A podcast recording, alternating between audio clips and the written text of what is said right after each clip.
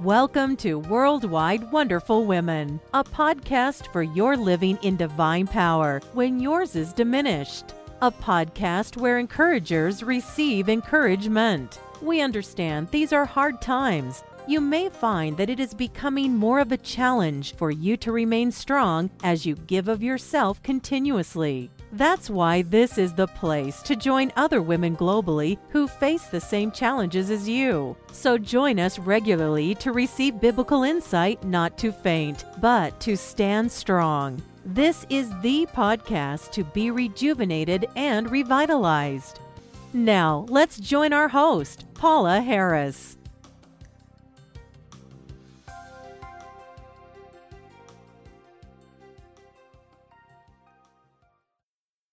A chilly hello, and this is episode number 222 of Worldwide Wonderful Women. And the title of this episode is Thanking God for More, Part 3.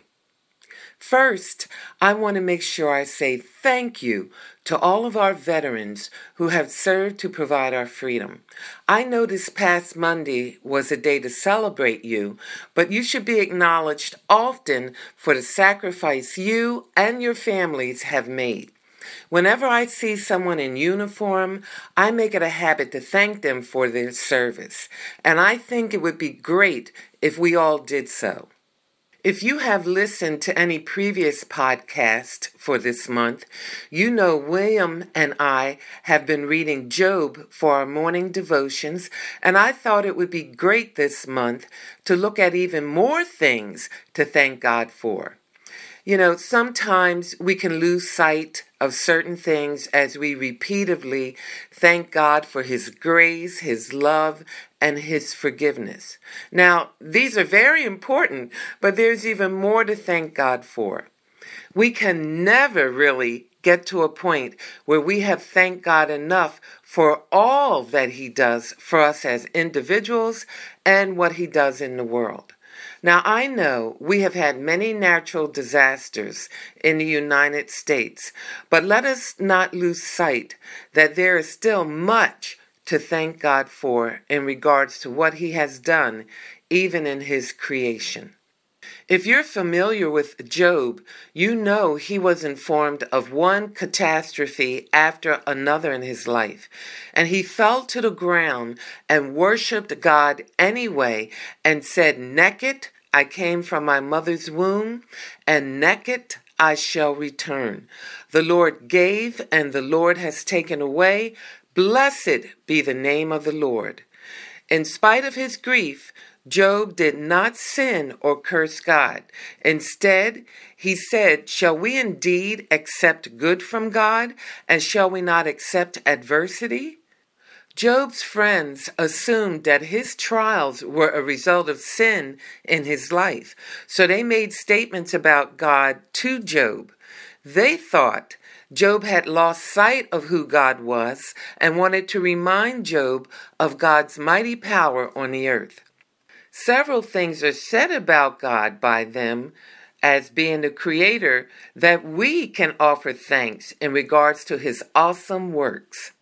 Here are more things that we may think are unusual to include in our list of thanksgiving as I read Job chapter 39. Do you know when the wild goats give birth? Have you watched as deer are born in the wild? Do you know how many months they carry their young? Are you aware of the time of their delivery? They crouch down to give birth to their young and deliver their offspring. Their young grow up in the open fields, then leave home and never return. Who gives the wild donkey its freedom? Who untied its ropes?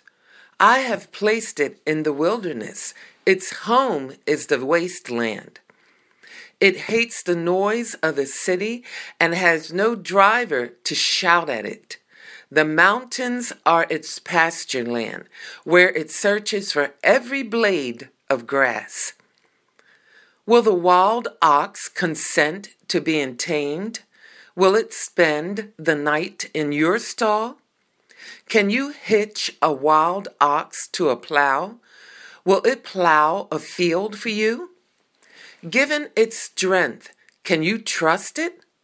Can you leave and trust the ox to do your work? Can you rely on it to bring home your grain and deliver it to your threshing floor? The ostrich flaps her wings grandly, but they are no match for the feathers of the stork. She lays her eggs on top of the earth, letting them be warmed in the dust. She doesn't worry that a foot might crush them or a wild animal might destroy them. She is harsh toward her young, as if they were not her own. She doesn't care if they die. For God has deprived her of wisdom. He has given her no understanding.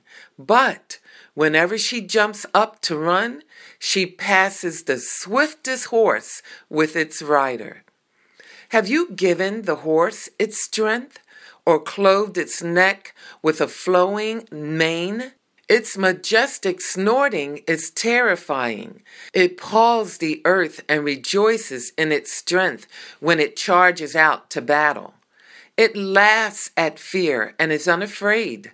It does not run from the sword.